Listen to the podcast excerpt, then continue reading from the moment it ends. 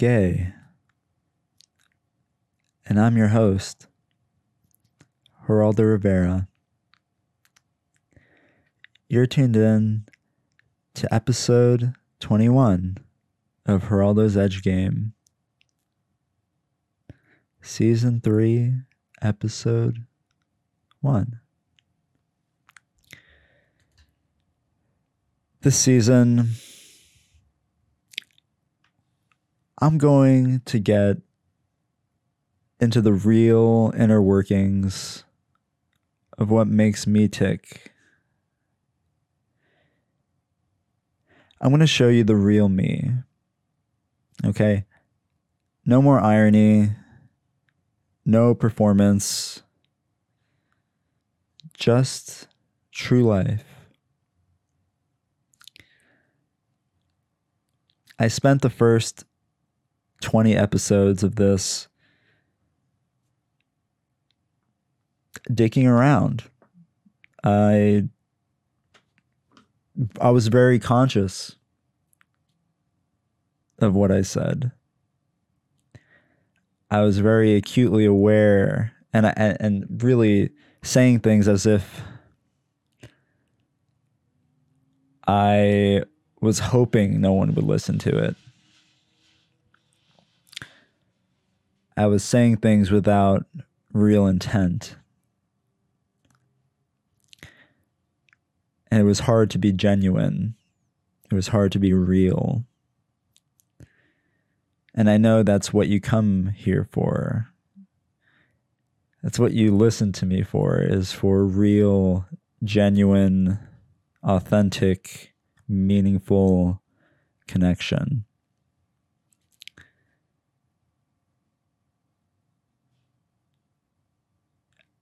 We both crave intimacy. We both want to feel connected to someone or something. And I get that. The first 20 episodes were practice. And I think they should be ignored. I'll let you decide if they're real or not. But I'll say here that um, you can disregard them moving forward.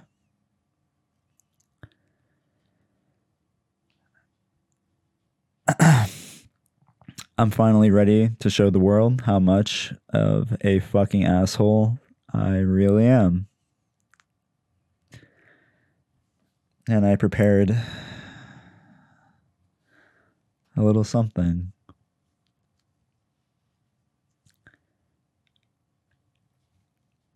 I was recently reminded of why I've spent the last decade of my life isolating and avoiding.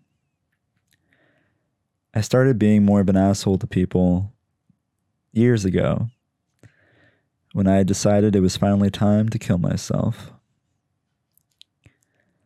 When I moved to San Diego, I decided that if I pushed people away enough, both physically and emotionally, I would have nothing left to distract me or hold me back.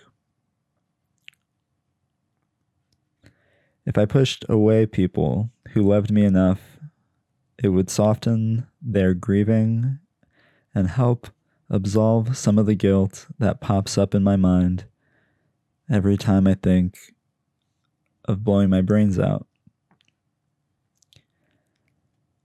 I moved out here as an act of desperation, and I thought maybe I'd stop and die along the way.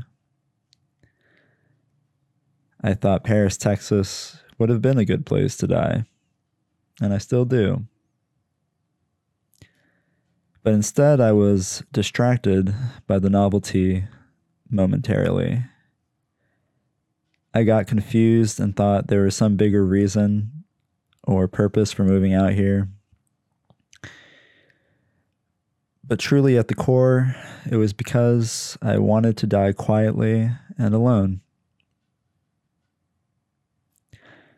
I don't have energy or patience for people, to care or to empathize or understand. I'm more cynical and jaded than I thought I would be at this age, and I can only imagine how much worse I could get. It's hard not it's hard to not be selfish.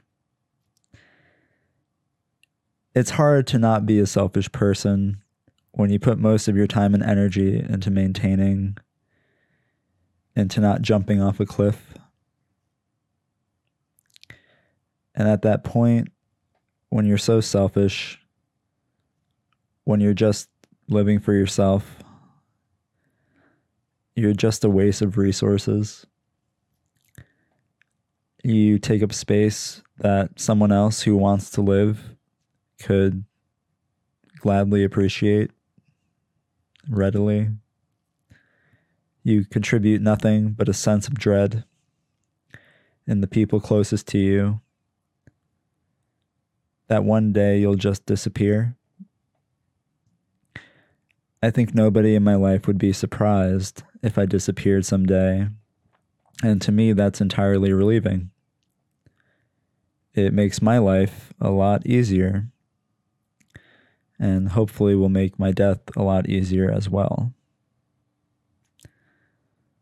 I live a life dedicated entirely to myself. And to me, that is truly a waste.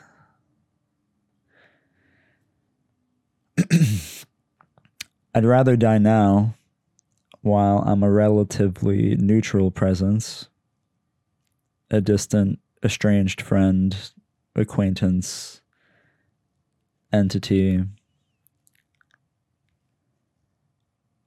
If I drag this out much longer, I believe my life will become a net negative for those around me and for society as a whole. The thought of death no longer makes me sad, and that's how I know I'm ready. Before I'd go, I'd like to read a short excerpt from a book that means a lot to me. And I hope provides some semblance of understanding or meaning to you as well.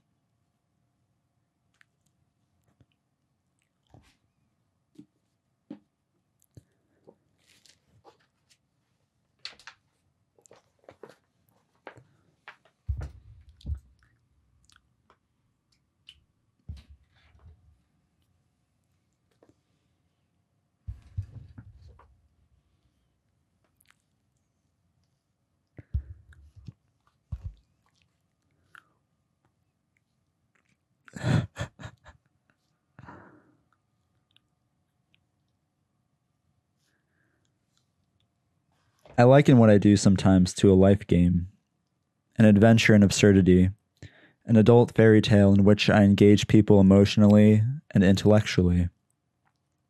I like to think people will learn something from my hijinks, that they will become a little more cautious, because the next time around, their hoaxer might truly be diabolical and rob them of things far more important and meaningful. Alan Abel, The Confessions of a Hoaxer, Chapter 10. There now awaited the imprimatur of legacy and shorthand. He would soon become a name of a character and a thing, and thus, in all aftermath, he would most often be fuzzily remembered as having been a name of a character and a thing. The name would be, give or take a letter, exactly that of a potato pancake. The character would be but his, but not his any longer. The thing would live on in flickers of recollection as something that had been quite good, a television series that most people had meant to watch more than they did and this was to be his legacy in shorthand. That which in years to come would inform occasional blank expressions that greeted mention of his name. Oh, him. Of course. He would know this sooner than later. And it was um, fine and also discouraging because of all else that he was and that he would do. He sensed fear. He sensed slash feared the imminent cultural shackling of it from the get go. So he wavered at the idea of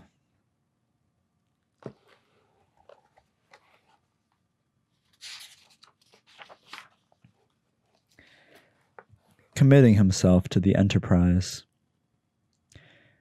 Can't we just put Foreign Man in a trunk for a while, like Howdy? George, however, explained that it would be foolish not to take advantage of such a lofty opportunity. This was going to be a very classy show, without doubt.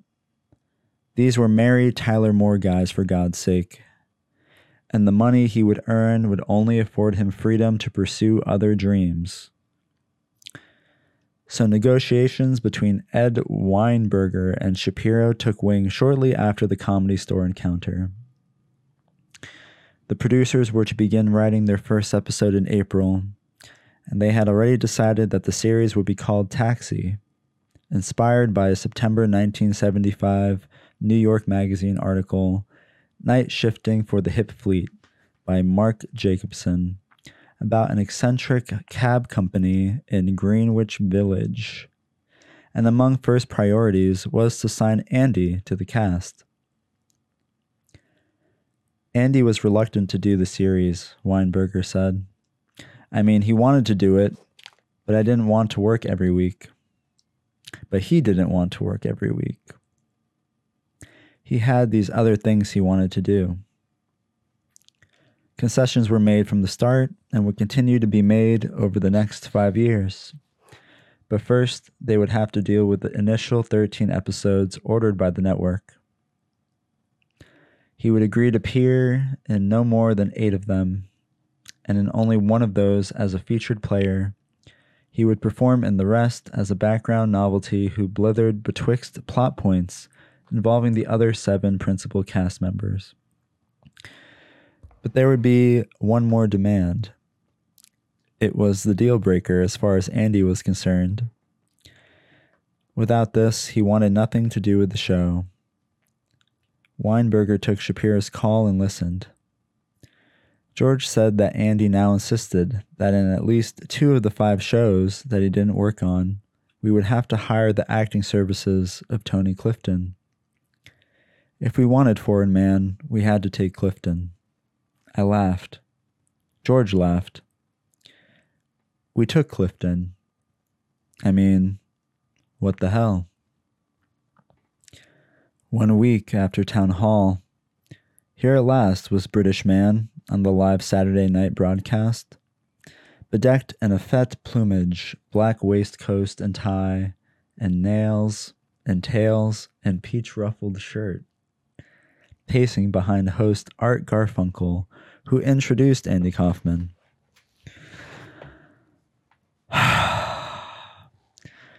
British man then bent over his phonograph and tested the needle on the record of marching music which began to play.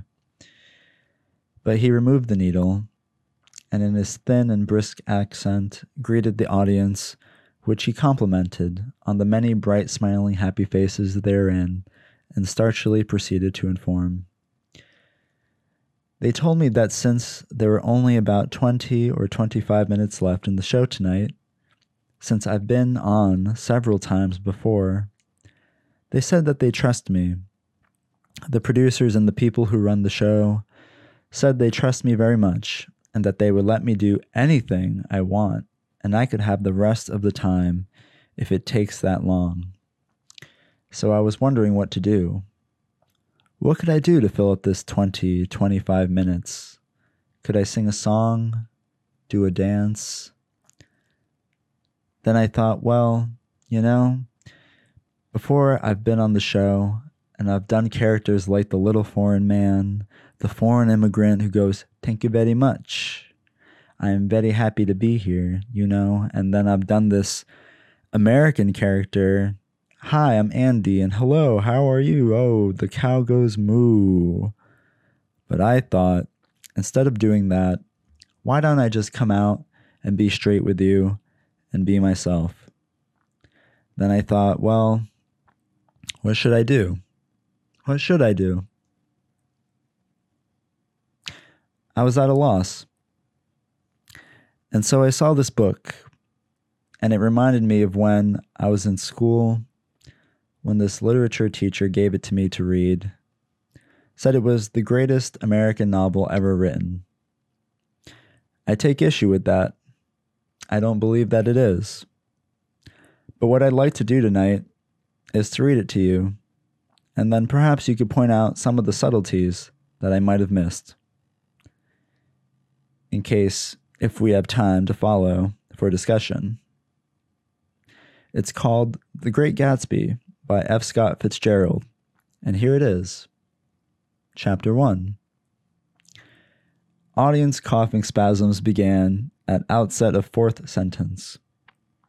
Derision gained in surliness by last word on page, which visibly perturbed BM.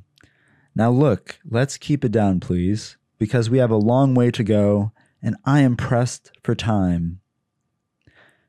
Then, by top of second page, groans of exquisite agony tore through studio. Only Gatsby, the man who gives his name to this book, was exempt. Now, look, if I hear one more word, I'm going to close the book and forget about the whole thing. And they cheered. And BM walked off, then walked back, resumed reading as insurrection mounted.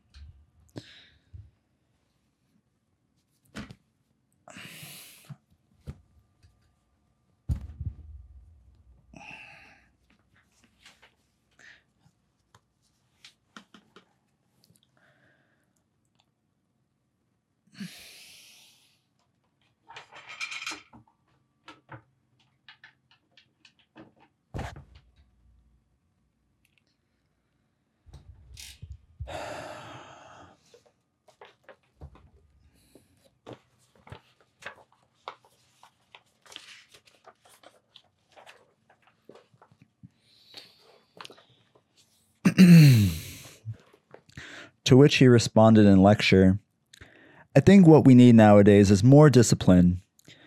You know, when I was your age, I used to have to walk seven miles to school. Spare the rod and spoil the child is what I say. Good half round in the woodshed would do some of you very good. Lorne Michaels now approached and whispered into his ear and retreated. What? Well, I have been asked to leave, ladies and gentlemen, and I resent it. And his indignation rose, and he indicated that after the reading, he had planned to reward them by playing a music record, which the audience seemed to want now. So he said that he would play it after he had finished reading. And he reopened the book and was met with screams and after further futile negotiation, he stalked over to the phonograph and set down the needle and waited through protracted hisses and skips until the sound of his voice issued forth. Only Gatsby, who gives his name to this book, was exempt, and he stood beside the phonograph and prissily gloated.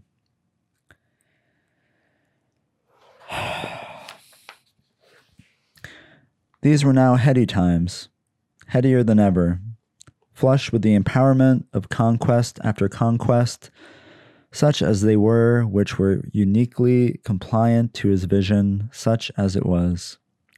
He was gotten, was what he was.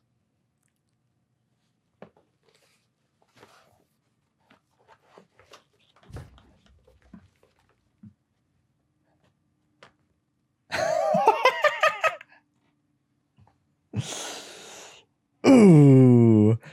The right people understood him or believed they understood him, or at least pretended to, so as to impress their sophistication upon others. He kept hearing that word genius and also brilliant and George would hug him hard, and Bob would hug him hard, and everyone would rather was rather giddy, and he knew there was nothing that he could not do. Drain the Atlantic Ocean, but of course, one day for certain, it was something he had always wanted to oversee. Or play Carnegie Hall? Um, yes. Maybe George could make some calls. They were all likening him to these other people named Pirandello and Ernie Kovacs. I never saw Ernie Kovacs, but I understand that's a compliment. And Ionesco and something called Dada. People keep mentioning that name to me. I've been told my work is Dada, and I don't want to know what that is. And meanwhile, George kept saying the word exciting, and everything truly was exciting. And the ice cream was always cold, and the chocolate was always thick, and the roller coasters were always fast, and the women were, well. He wrestled one on his last birthday at the surprise party that little Wendy threw at his apartment. He had moved to La Cienega Towers, a high rise just below sunset, where he rode the elevators with Elliott Gould and Kathy Upman, had become his mostly platonic roommate slash housekeeper, and Wendy had become his personal assistant, whose duties included ordering subscriptions to every female wrestling magazine in existence plus all other professional wrestling publications. Bob, meanwhile, had arranged the birthday wrestling match because it was something Andy had always wanted to do.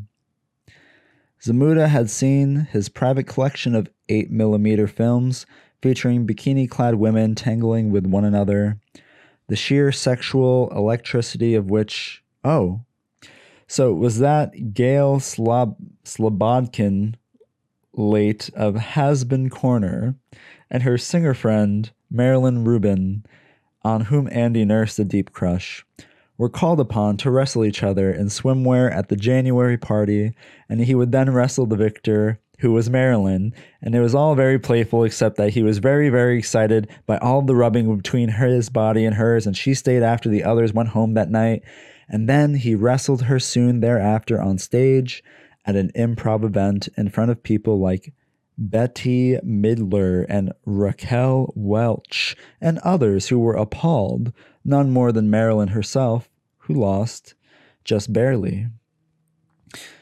A lot of people thought it was self indulgent and terrible and everything, he said, but I didn't care.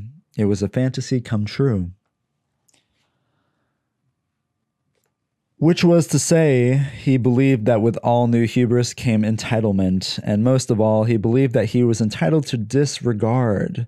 So he would now aim to seize any opportunity to disregard structure, expectation, rules. It would be a part of his art, the disregarding, and it would be calculated always, never done in slipshod fashion, never executed without purpose or means to an end. Uh, and he would make all effort to become known for it.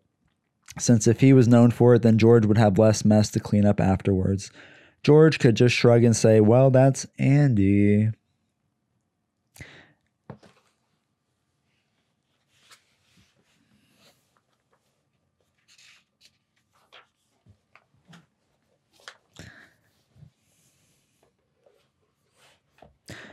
And that would always be enough.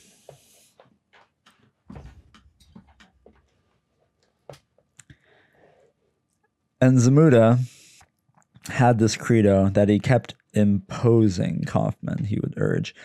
The system was made to bend, the system was made to bend, the system was made to bend. And Andy knew that anyway, because he had been bending it all along. But he and Bob together expanded his playground exponentially, removed any boundaries that might forestall whatever delicious theater of life escapades they elected to hatch.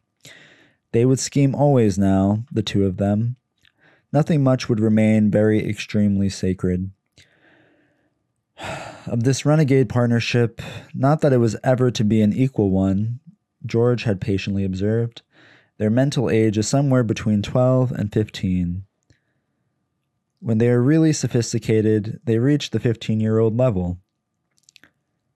And this was evident once they left New York and after the Saturday night extrapolations of British Man and flew to Columbus, Ohio, where Bert DeBrow was producing a local teen talk show called Bananas with a Z, on which Bob was introduced as Dr. Robert Zmuda, filibustering author of a new book on the little known science of psychogenesis. Psychogenesis? Whose stiff windbaggery was interrupted by Andy's arrival in the studio, which effectively quashed any wavering interest in Dr. Zmuda, who became increasingly ruffled and eventually lunged for Andy. Don't you touch me. I think that you are the phony. You are not a doctor. That man is not a doctor or a nurse. And the teens in the audience sat mystified, and the host was wholly bewildered, and Dr. Zmuda was noisily ejected while Andy played congas and the show ended. After which, Andy and Bob were beside themselves. DeBrow, meanwhile, would answer to management.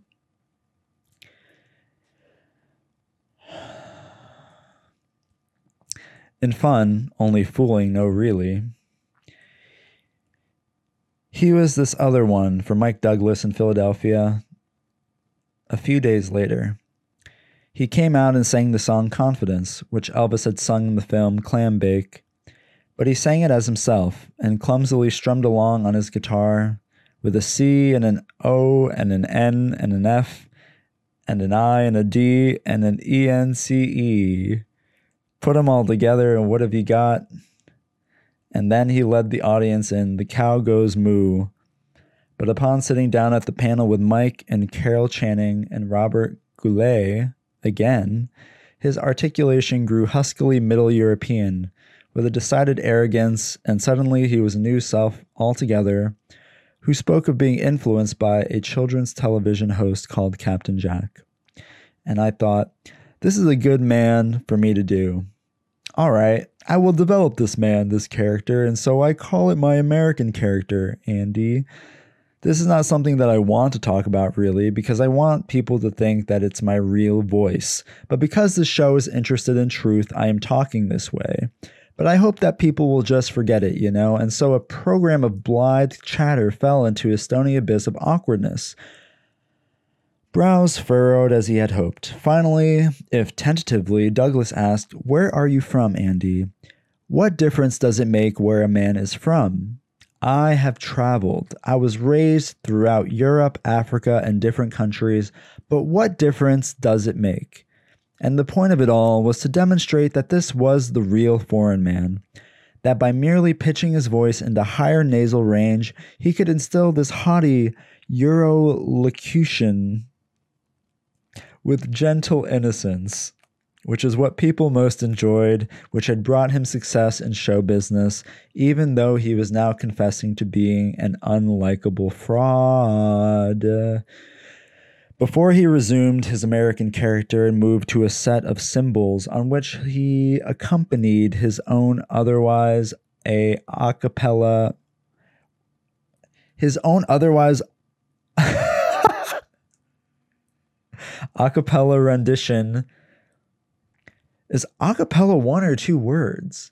It's separated as a cappella a cappella a cappella rendition of you'll never walk alone from carousel. I don't know how to read. Received with muted shock. He was forced to allow mike douglas to disrupt his excellent flight of new disregard Douglas, in an actual sincerity, wished to pass along information that Andy had never heard before, and it was perhaps the most important information that he had ever heard in any of his lives. I wanted to tell Andy something that has nothing to do with comedy or anything, said Douglas. I was recently with a man named Jerry Weintraub, who handles, among others, John Denver, Neil Diamond, Bob Dylan, Frank Sinatra. He also booked Elvis Presley on all of his engagements before he passed away. And he told me that Elvis told him that of all the people who did impressions of him, of Elvis, he enjoyed you the most. And I thought you would like to know that.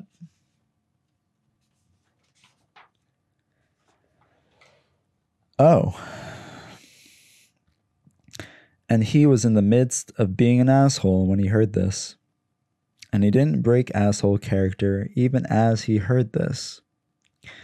And he seemed to be completely unaffected by hearing this, even though the audience applauded most rousingly. They were proud of him, and so did Carol Channing and Goulet. But he could only momentarily glaze in a fashion that no one but his intimates would recognize as a chink approximating humanness, humility, happiness.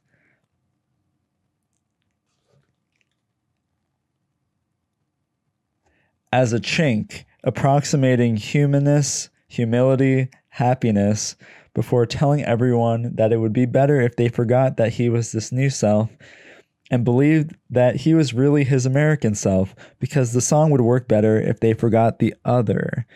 Please believe, he said, and it was very extremely poetic that he sang, You'll never walk alone at that particular moment, since the lyrics were about triumphantly walking through the storm and holding your head up high and not being afraid of the dark, etc., which was all very metaphorical, although this would not occur to him because that sort of thing never really did.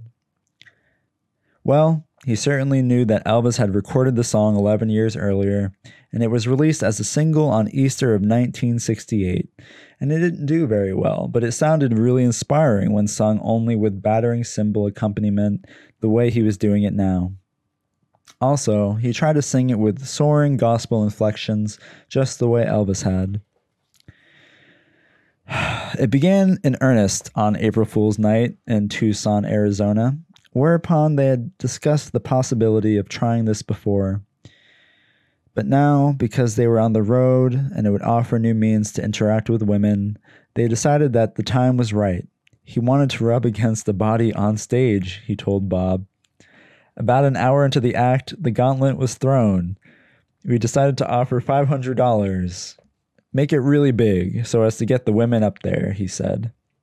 He had he had adopted Clifton's appraisal of the feminine species to goad them toward entwining, entwining with his body. They were, he hectored, only good for raising the babies and washing the carrots and peeling the potatoes and such. He would wear white long johns with black shorts pulled over them, since Bob told him he should never do it bare chested, what with the acne on his back, which Bob said was disgusting. Anyway, he picked one. They hated him, the ones who had come on stage for the money and the challenge, and he pinned her certainly. But, but while they were rubbing, he told her to come backstage after the show, and it would always work this way.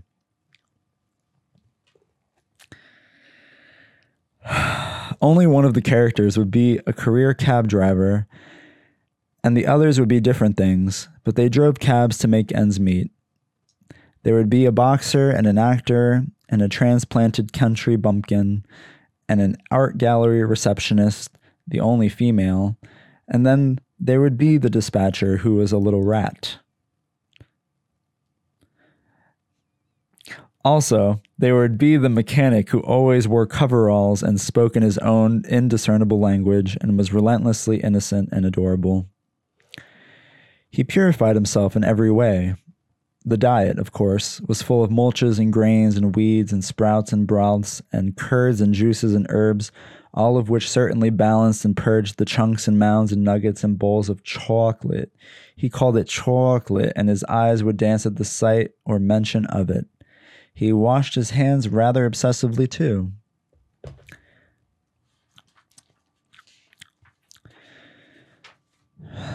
The more famous he became, the more people wanted to shake hands with him.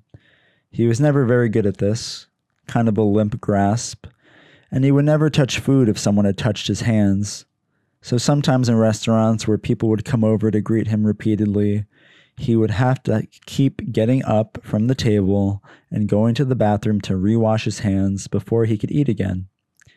And always in restaurants, he dipped his utensils in his glass of water and rubbed them vigorously with his napkin before deigning to eat with them.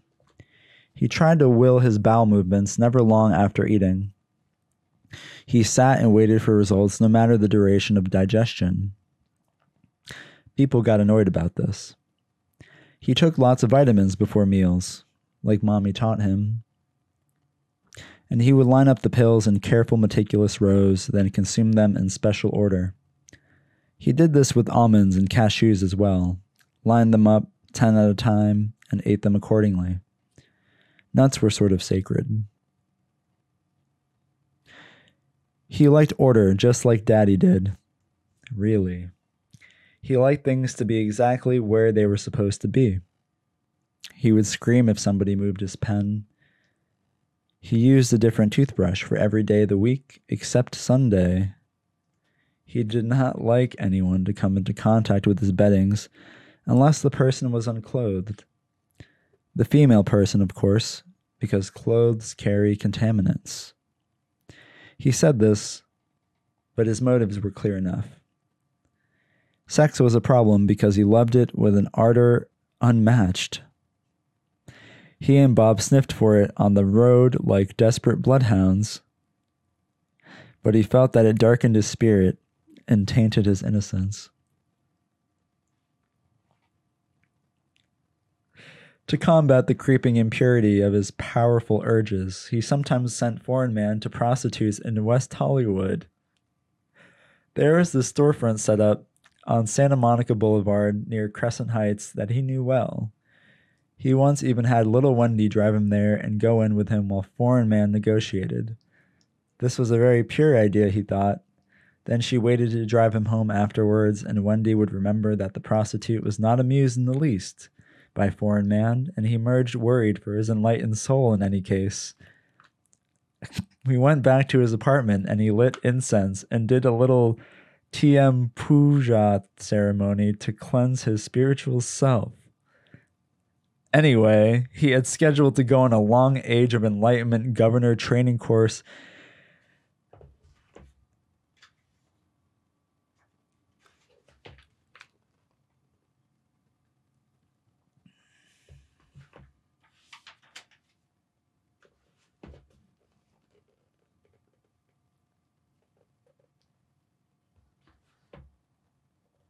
with Dick Van Dyke, 1976.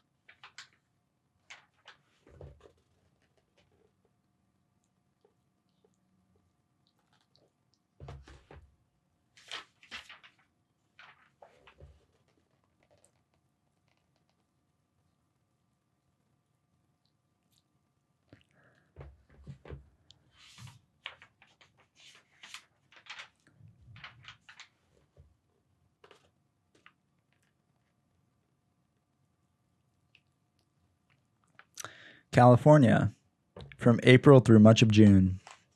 And there he would rekindle his purity and become an actual governor in the TM hierarchy, and he would learn yogic flying, which was kind of like levitating, but more like hopping while seated in lotus position, and it created the most positive energy waves imaginable. And he needed to be positive since he was going to begin work on his television series immediately after the 4th of July, and he was not at all thrilled about it. From the start, he kept his distance. He showed up at Paramount on the 5th of July for the first read through of the first script of the first episode. And the actors, they were a lively, collegial bunch, making with the nervous, well meaning, jokey, backslapping camaraderie of nascent team endeavor. Couldn't get a fix on him. They pumped him fishy palm and searched in vain for connective light in his eyes and gathered the full spectrum of his social grace um, oh, hi, fine, very good, thank you.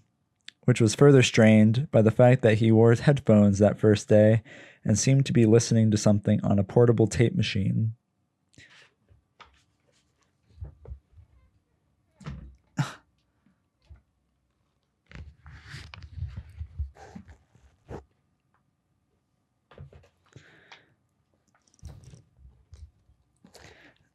Danny DeVito, who was cast in the role of the Napoleonic Napoleonic Napoleonic cab dispatcher, Louis De Palma, was the only one who ventured to ask what he was listening to. And Andy passed him the headphones, and DeVito heard tribal chanting. Foreign Man had been named Latka Gravas by the consortium of Brooks, Weinberger, Daniels, Davis, because they, as producers slash creators, thought it would be funny and yet not unbelievable. And so it was, and he accepted this without any greater qualm than the overriding qualm of having taken this job to begin with. George said he would get $10,000 for every episode in which he, de- he deemed, deigned, he deemed to appear, and the money would increase if the series continued. Latka, meanwhile, was conceived to be something akin to the grease monkey mascot of the Sunshine Cab Company garage, the concrete crucible of taxi from which all witty 22 minute morality plays sprung forth. His specific heritage would remain unidentified. He would refer to his country frequently without giving its name or locus. He would appear in the first episode, like father, like daughter, at the top of the second act, trundling down the garage staircase to ask Alex Reiger, the patriarchal career cabbie played by Jude Hirsch, Judd Hirsch, for help with English lessons, and his arrival was scripted in such a way as to merely navigate him. Latka Gravas enters. He is dressed in coveralls with a monkey wrench sticking out of his back pocket. He is sweet and innocent looking. He goes to Alex. We hear Louis's voice. Louis. Latka, where are you going? Don't hang around the drivers. I need you to fix a cab on the third level. Latka turns in his own language, which sounds like a cross between Turkish, Latvian, and gibberish, he says something that means roughly, Let a guy have a minute, will ya?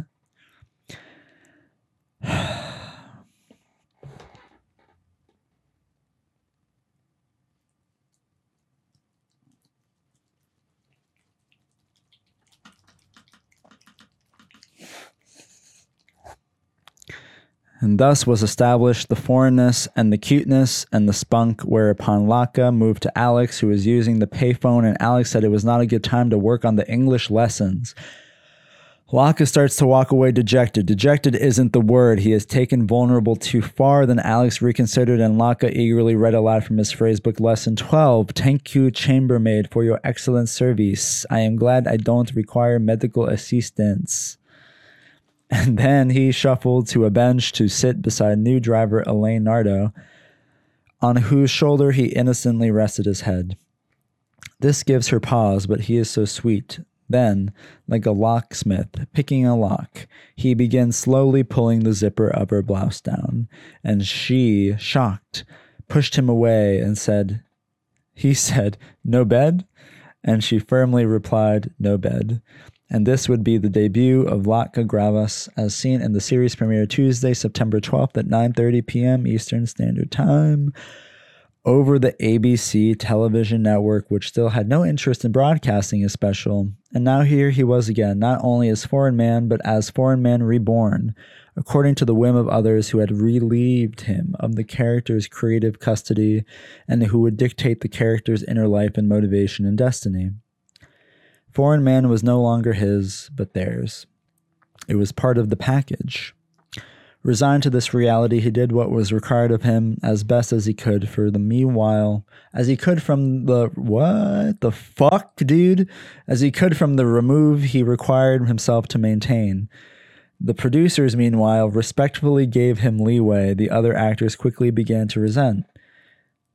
He came late for rehearsals when he elected to come to rehearsals which he would soon stop doing altogether because he didn't need rehearsals because he had a photogenic, a photographic memory and always knew his lines cold. When present, he regularly disappeared to meditate for long stretches, often in his car, where production assistants would be sent to retrieve him. Everyone was made to wait for him, and then he would wander back to rejoin the enterprise and pretend not to notice all the glowering. I defended him strong to the cast, said Jim Brooks but the cast did not like the way he monkeyed with them. they were really furious. It would bubble up. I remember defending him by always saying, But he's an artist. And they would respond, An artist doesn't piss on other artists. Jeff Conaway, who played the role of struggling actor Bobby Wheeler, came to openly hate his guts. I don't see the big deal about this guy. The producers were obviously crazy about him. I thought he was like a Jose Jimenez ripoff. Tony Danza, who played boxer Tony Banta, had the same initial misgivings. I always like to say that he wouldn't have lasted long in my neighborhood. He was so bizarre. I wanted to know who this guy was, and he would give you nothing. Sometimes he wouldn't even acknowledge he wouldn't even acknowledge you to your face. He'd look right through you. Danza once greeted one of his late arrivals by accosting him with a fire extinguisher. I'd figured I'd shoot him, get him aggravated, and maybe we could have it out, you know? I could say, why don't you just join in with us here?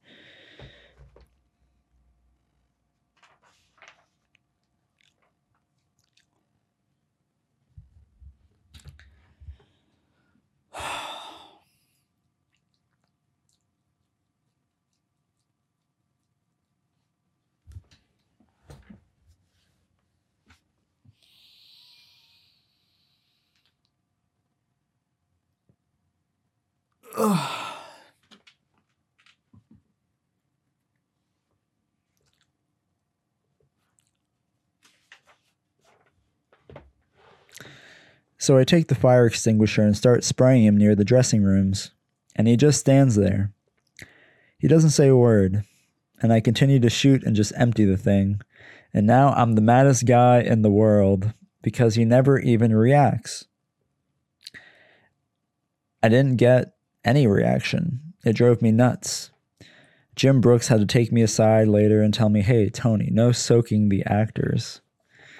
He kept his walls erect always. On Friday nights, when the shows would be filmed before a live audience in bleachers, he sealed himself inside of Latka, interacted with cast and crew only as Latka, took notes from the producers and from the director James Burrows, and afterwards told them, Thank you very much. Marilu Henner would recall if someone in the audience asked him to do Elvis Pres- Presley, he'd do Latka doing Elvis Presley. You ain't nothing but a hound dog. Andy was nowhere to be found. Amid the new sitcom lifestyle, he started work late that summer as a part time busboy at the Posh Bagel on Santa Monica Boulevard.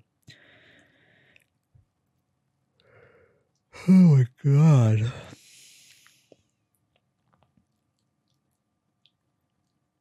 He reported for duty only on Monday nights at 11, whereupon he donned his apron and began pouring coffee in carting trays until closing.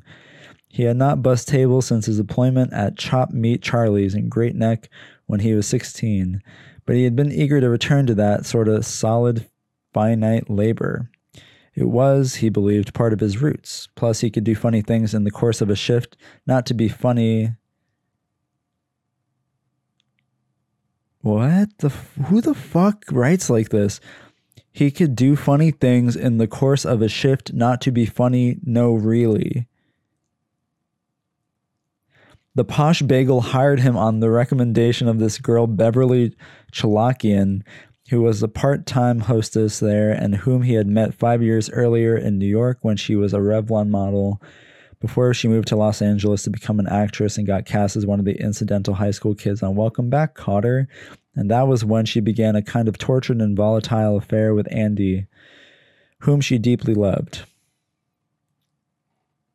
sometimes, per him, a bit too deeply. He did not want the games of love, just the fruit, and she played the games, which made him yell a lot. And she would call him a big baby and storm off, and they and they would mend and play it until it happened again and again and again. But she was very beautiful, and he cannot he cannot stop himself from wanting to be with her, even though his brother Michael had now come to Los Angeles for a long visit, and he tried to urge Michael to date her in his stead.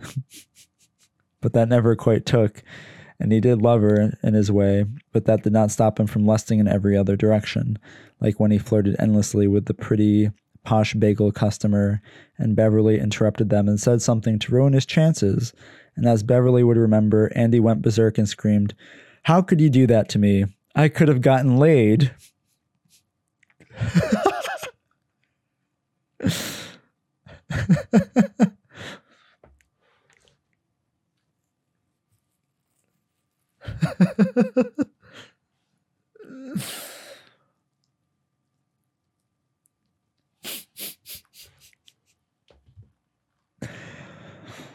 I mean, can you believe that? He had never talked to me like that before. So I ran to the back of the deli and locked myself in a room while he kept screaming. Then we saw him drive off in a rage, swerving and screeching like a madman. And of course, they mended again, for a while again, since she wanted to marry him and all. Anyway, he was like that. He was what he liked to call an overzealous busboy, in that he liked to remove people's foods before they finished eating it, and often before they had even touched it. they, they were.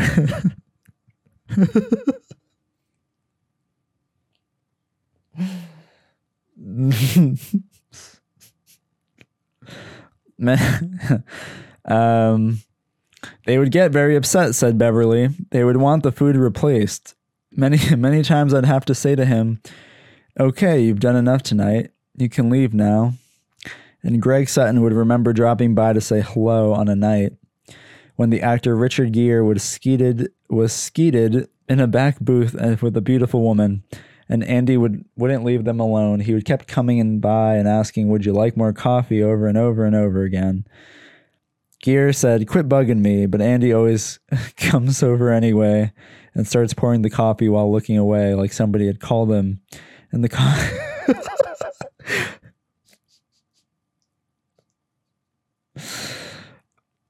and the coffee starts overflowing all over the table, and Richard Gere is flipping out in his Armani suit. If he knows who Andy is, he doesn't care at this point. He's screaming, What are you doing, you stupid idiot? And Andy saying, Oh gosh, I'm sorry, and trying to clean up, but only making it worse, pushing the coffee all over them. it was hilarious. And then, and then some reporters found, found out he was found out he was working as a busboy and he would tell them that he did it because it keeps me in touch with people. Because no matter how famous I may become from show business, I always hope that I could keep my head out of the clouds and remain, you know,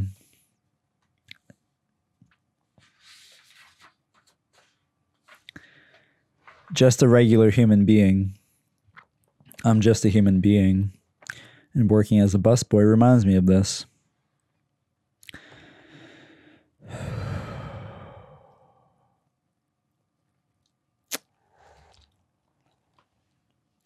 August ended, and little Wendy quit because she was sick of being little, of being diminutive in his eyes, thus patronized, and of having to go along with his weird whims at weird hours and withstand his erratic cruelties. So they had this big eruption in front of a restaurant in Chinatown, and they shoved each other back and forth, and she told him to go fuck himself in a new voice that wasn't at all little, and he told her the same thing, and she stomped away. Such adrenaline he felt, he wondered why he liked confrontation so much. So he sought a new assistant in his old TM friend Linda Mitchell, the classical guitarist in whose parents' guest house he had stayed when he came to Los Angeles, and tried to get Foreign Man onto the dating game. And as it turned out, right now, more than five years later, he was actually on his way over to do the dating game as Foreign Man at last. So he called Linda and told her to meet him and Beverly there. He would be Baji Kimran, which was the previously unspoken name he had created for Foreign Man four years earlier, who was Bachelor number three. And some people in the audience recognized him and screamed for him to do Elvis, but he gave no acknowledgement because the Bachelorette, whose name was Patrice Burke, who would be asking the questions of the three potential mystery dates, had no clue as to who he was. Not that she saw him, because she would ask her questions from behind a separating wall with host Jim Lange presiding. And she asked him the first question Bachelor number three. It's the holiday season and I'm Santa. You're on my lap. Little boy, take it away. And he said, What? Wait a minute. Wait. I don't know what she looked like. Could I see what she looked like? And Lange told him no. That was part of the game. But I don't know who she is. Then he said, she didn't sound like Santa Claus. but, but, but finally said, that he would ask her for eh, a television and a, record player and food. Anyway, she finally chose Bachelor number one over the protest of Baji Kimran. You mean I did not win? No, I won, I won. I answered all the questions the right way. No, I do not lose. And he came out to meet her with tears in his eyes, and in truth, he was very angry about losing. And Beverly was angry that he was angry, and Linda would start work within the week. New York Magazine, meanwhile, had sent writer Janet Coleman out to do a major profile of him that would be published the week Taxi premiered, and this article would be entitled Don't Laugh at Andy Kaufman. So he invited Coleman up to the La Cienega Towers, and Kathy Utman served snacks, Coleman wrote. We were having this menu four pints, two chocolate of Haagen Dazs ice cream, a box of cookies, chocolate chip, a box of cookies, chocolate covered mint, two boxes of Mallomars, a bag of a bag of Litos, a jar of Ovaltine, a can of Quick, and milk. Andy said, I don't usually have this much chocolate. I'm trying to cut down.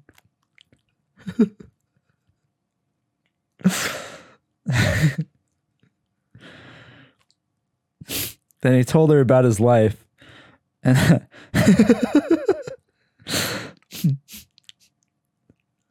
and about his dream of hosting a talk show where celebrities only discuss the weather, and he showed her his no- his novels.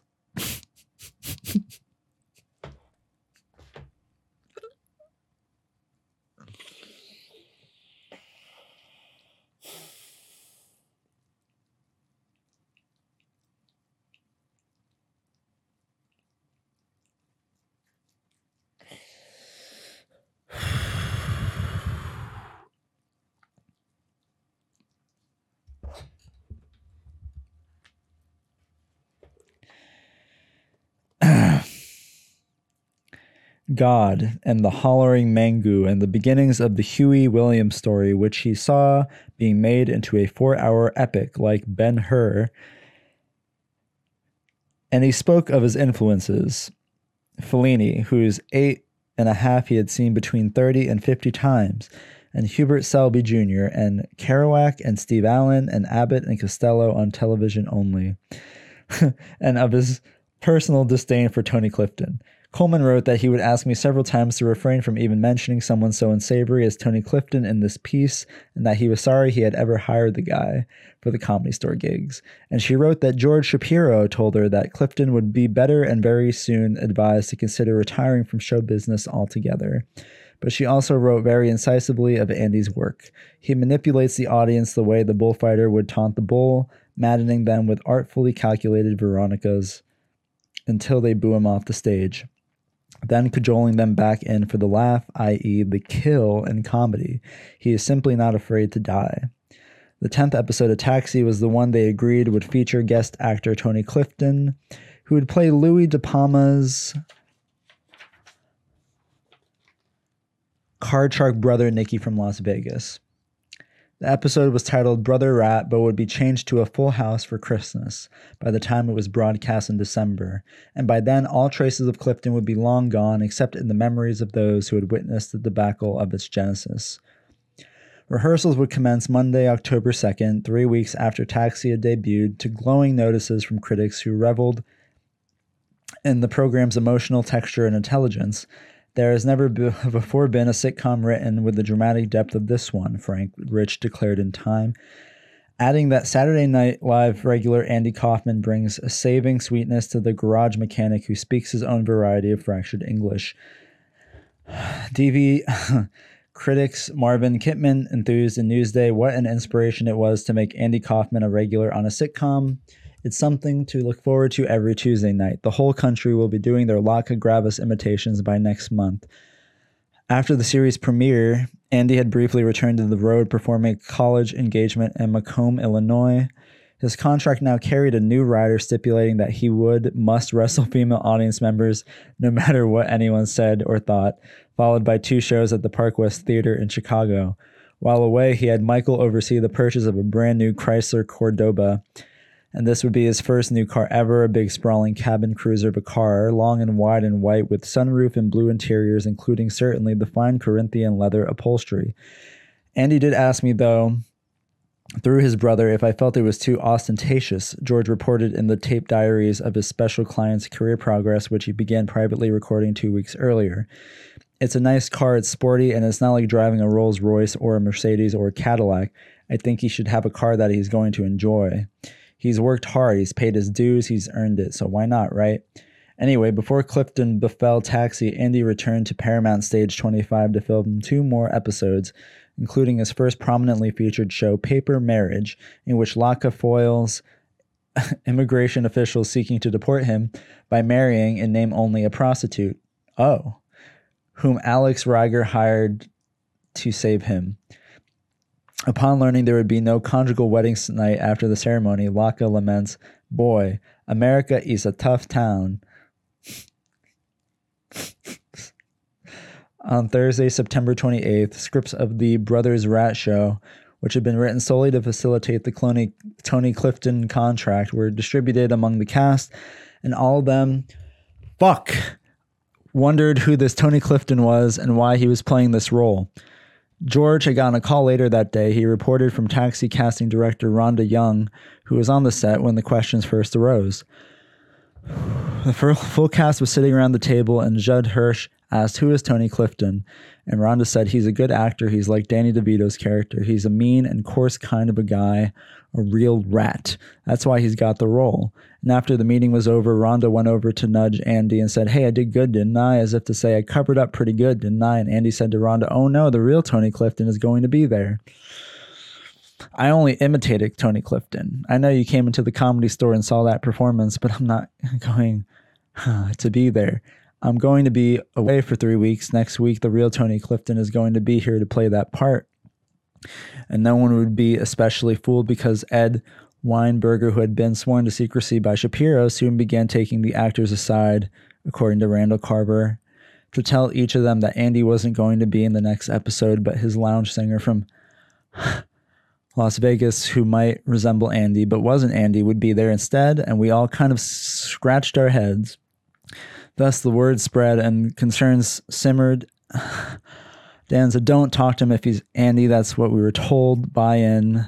We heard it's Andy, but it isn't Andy. Just play along. I said, You got to be kidding. Everything's always revolving around this guy because he's always making us wait for him. And now you're saying we have to talk to him as somebody else. I was the last one to agree to go along with it. Weinberger would recall telling them nothing more than a new character actor had been hired.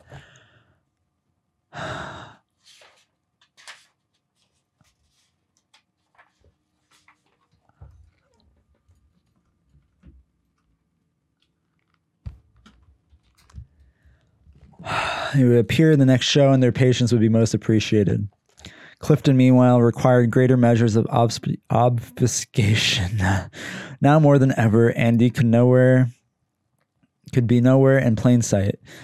Zmuda arranged to employ the talents of makeup artist Ken Chase, who had done memorable work for the television miniseries Roots, and Chase would design new and appalling facial prosthetics contoured to transform one enigma into another.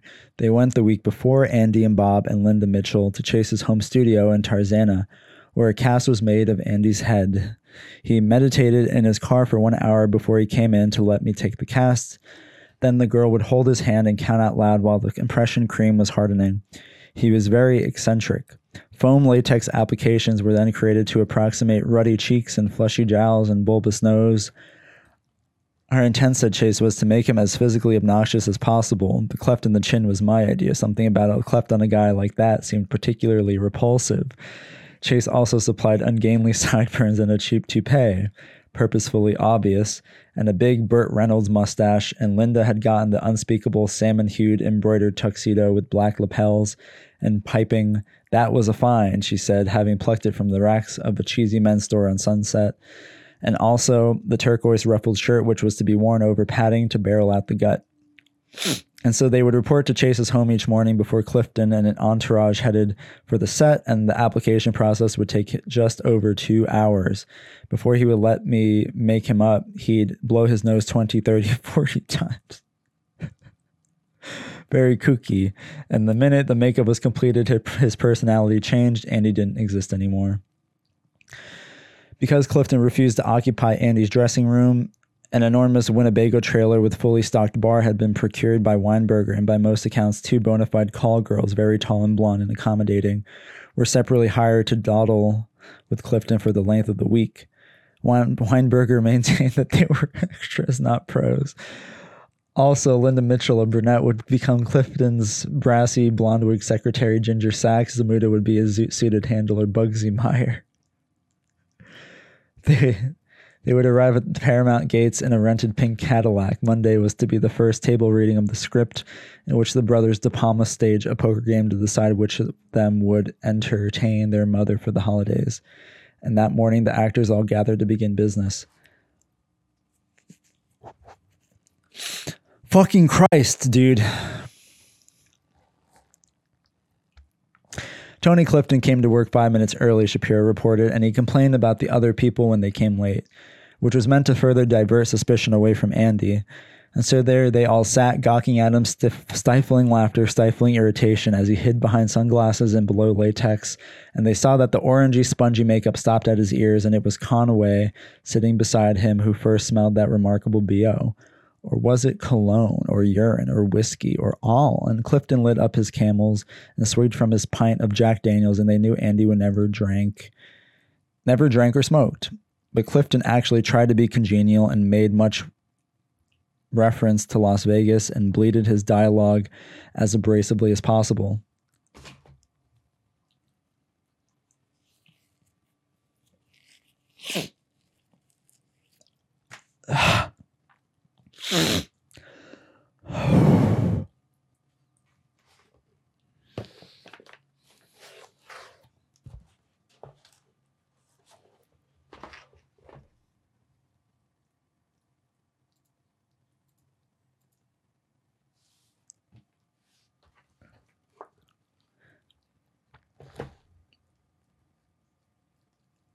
But Clifton actually tried to be congenial.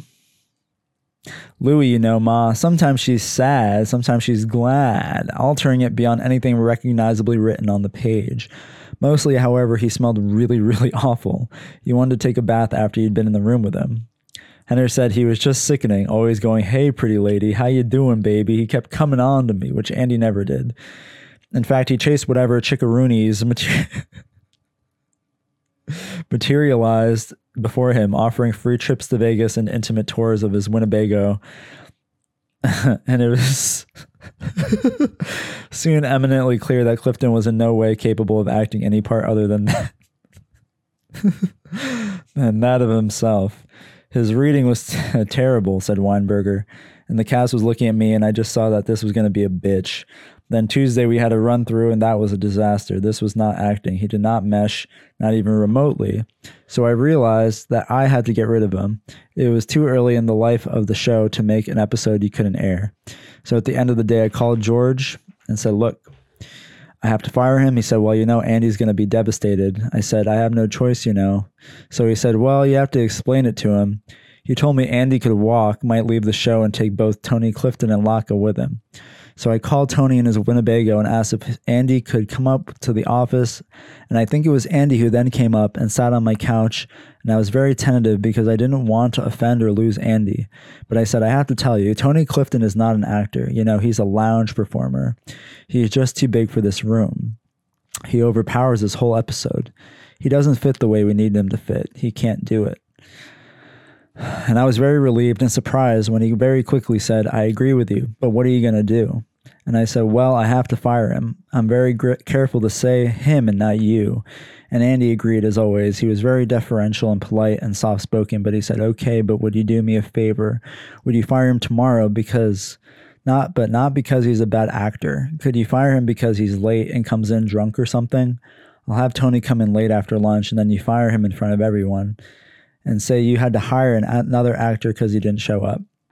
And I said, yes, I could do that. And I saw that this would be theater for him. He was already putting his little script together.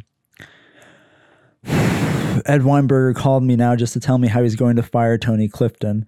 From what I understand, he's going to do this in front of the entire cast and crew tomorrow. And it's going to be part of, let's say, theater of life, which is what Andy loves.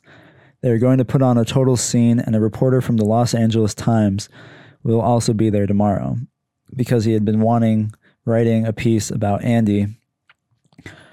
This whole situation is one of the most bizarre things I've ever witnessed.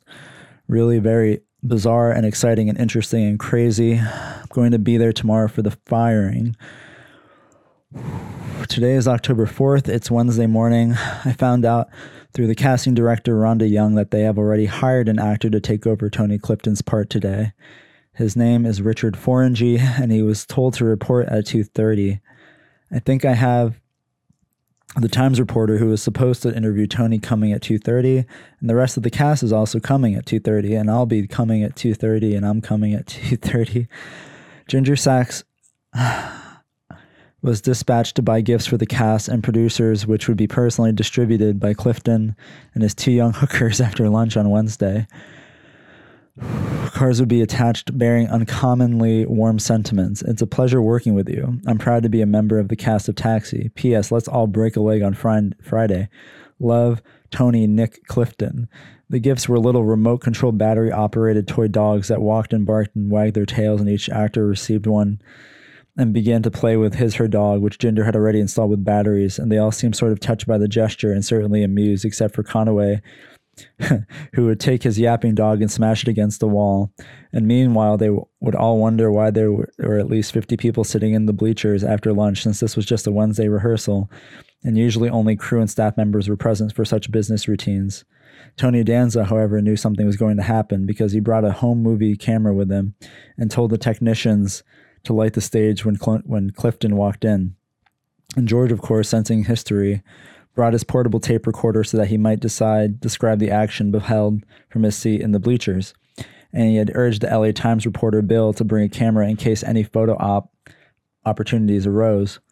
And Weinberger, quite aware of his role in the imminent mayhem, had instructed crew members to call his office the minute Clifton arrived on stage 25.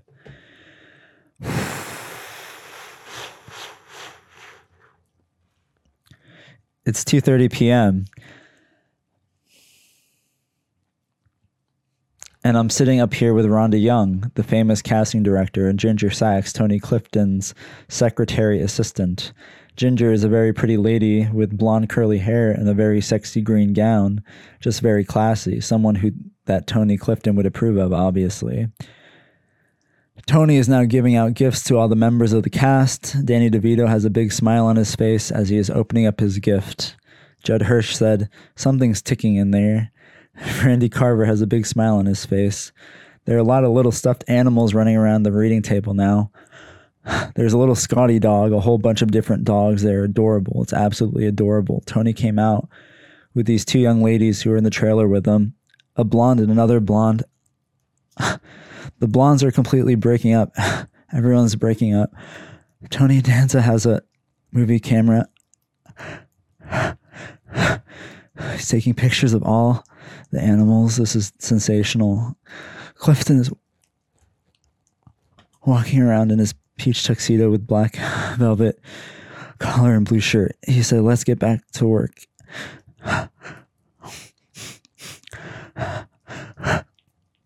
I have to talk to director Ed about a script change.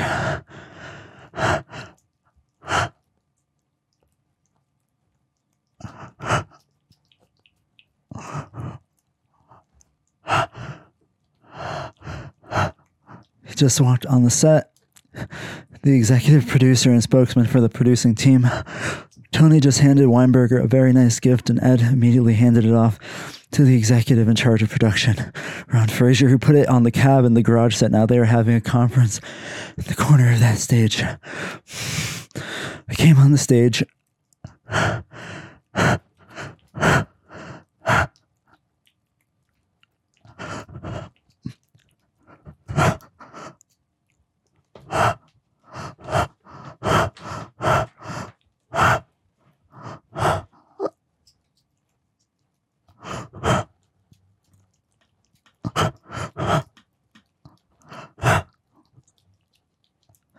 Came on the stage.